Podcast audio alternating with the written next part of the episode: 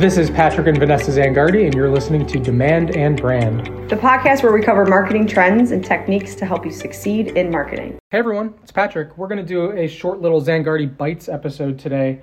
Um, boy, Vanessa and I have been traveling like crazy over the last month, and we've spent more time, I think, in separate states, let alone in the same uh, home office here. So uh, we're going to get back on track on doing these conversations together. But today we're going to do a short little episode on content calendars and the integral role that they play in keeping yourself organized as you're thinking of content as part of your marketing strategy. We always talk about how important it is to have a marketing strategy. We always harp on the importance of using content as really that pillar, that hub. If you go back to one of our episodes and blog posts that we talked about the hub and spoke model, um, content's always the hub of your marketing strategy. And a content calendar is going to help you keep yourself organized, keep yourself honest, meaning actually like staying committed to creating the content that you want to promote. And it's going to help you just really make sure you actually do what you said you're going to do. So um, let's jump in. Why don't we? One of the things that, especially as you were thinking about small marketing teams, we we see a lot of common pain points. One being you just get pulled in so many different directions, either from company leadership or from sales team asking for certain things that they want to put on social, or um, some news or change in the industry, whether that's um, social media or if that's something that's happening, you know, in the um, just in the, the, the public eye. A lot of times that can pull you off track and um, make it a little bit more difficult to stay on the course that you've set in your overall strategy. So, pain point number one is you get pulled in so many different directions. Um, pain point number two is when you don't have a plan for what your content will be and what you're trying to communicate, a lot of times that just creates boring, unengaging content. Um, this one everybody's going to believe in, I think. It's sometimes just really difficult to stay organized and consistent.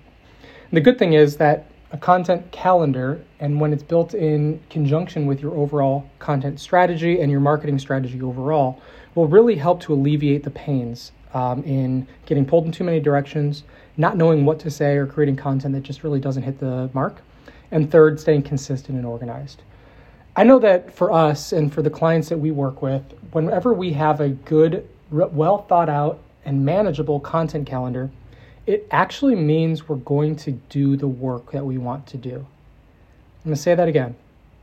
When we created a content calendar for ourselves and for our clients, it actually holds us accountable to doing the work. Because we don't have to wing it every week. We don't have to think, oh boy, what do I want to talk about in this podcast? Or what do I want to send in this week's email? We already know because we've mapped it out.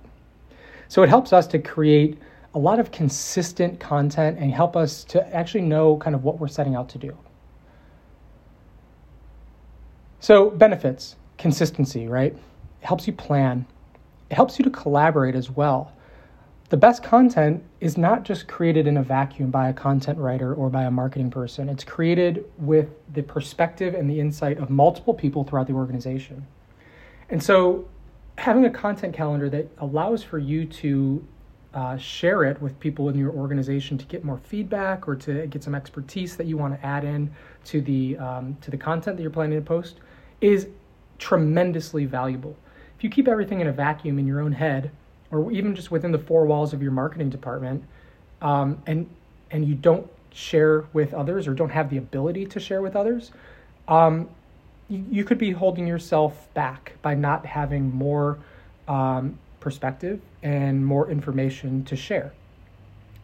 And then, lastly, in this uh, kind of benefits little segment I want to chat on, it's time management. Nothing's worse than just sitting down and saying, I don't know what to do. And then you kind of get that over analysis paralysis where you're like, what should I work on? What should I write? What's most important? And then, like, kind of nothing gets done. Or maybe you move 10 things ahead 10% of the way, where it's much more valuable to add like one thing all the way to 100, right? So, having a content calendar is one way that you can help yourself to get more done and to plan your time out more effectively. Some best practices in actually creating that calendar, we always like to recommend you create a workflow. And so, what we'll do is um, create a plan, like topic pillars, content pillars, which is what we spoke about in our last episode, and then build content topics or subtopics around those pillars. And we'll create that and we'll map those out for maybe a handful of months in advance on a week by week basis, understanding what topics and subtopics we want to talk about. We do this not to kind of set it in stone and say, like, okay, for the next six months, we know exactly what we're writing, but so that we know these are the topics that are important to us to share and important to our audience to learn from. And just by having that framework or that rubric kind of put out and um, and laid out for us, we're able to stay a lot more organized, and we're able to actually establish a workflow for creating the content, editing the content, publishing the content, and distributing the content.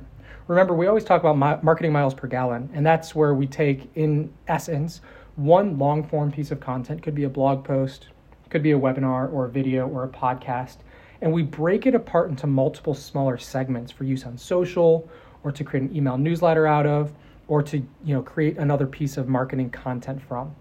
So by having this kind of workflow in place, you're able to really see ahead of the curve and you can understand, hey, I'm creating this content on whatever topic.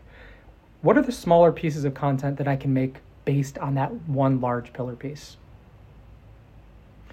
When you're creating your content, I already kind of mentioned this, but I'm going to reiterate it. It's really important that you categorize the content not just by the pillar or the topic that you're posting, but also the purpose or the reason for the content. Is it, um, let's say, educational content? Is it persuasive content, maybe for somebody who's more bottom of funnel or more sales ready to get them to take uh, the next step into a buying decision? Or is it just straight up information based, um, where you just want to educate somebody on something new in the industry or something that you're an expert on? When you're creating your content calendar, I want to harp on the importance of not just creating it for the sake of creating it. It's something that should be a living, breathing document. And so we always recommend you find a collaborative tool or an online based tool that you can build your calendar in. There's plenty out there, like CoSchedule is an example, HubSpot has an example, um, Canva even now has a social media content calendar. We actually use Google Sheets or Google Docs quite frequently because it's so widely utilized across all organizations and it's easy to share and collaborate with. In fact, we actually have a calendar that I'll share here in the show notes um, that you can use as a template. And it'll allow you to define what your schedule is or the topics that you want to talk about, the subpoints, and who your audience is that you're hoping would uh, would would benefit from the content. So I'll share that. It's on our website. It's just a free download, no gauge or anything like that, just to you know provide a little bit of extra value for you. So that's it. Content calendars, um, really short and sweet um, today. Nothing too uh, too meaty or too heady in this little Zangardi Bites episode, but we just wanted to talk about the importance of a content calendar, why you should make one, and offer a free value uh, tool for you in our content calendar template that you can use and implement in your business today. As always, if you have any questions or anything that you want us to talk about on the next episode of Demand and Brand, shoot us a DM on um, LinkedIn. You can find me, Patrick Zangardi, on LinkedIn. You can find Vanessa at Vanessa Zangardi on LinkedIn. And of course, our company Zangardi Studio is also there. We're really active. We post between probably four to five times per week per platform, or I mean per uh, per, profile. And we're also super active on Instagram at Zangardi Studio, as well as TikTok, also on uh, the moniker Zangardi Studio. Um, that's it for today. Thank you, everybody, for joining us as always, and we look forward to seeing you soon.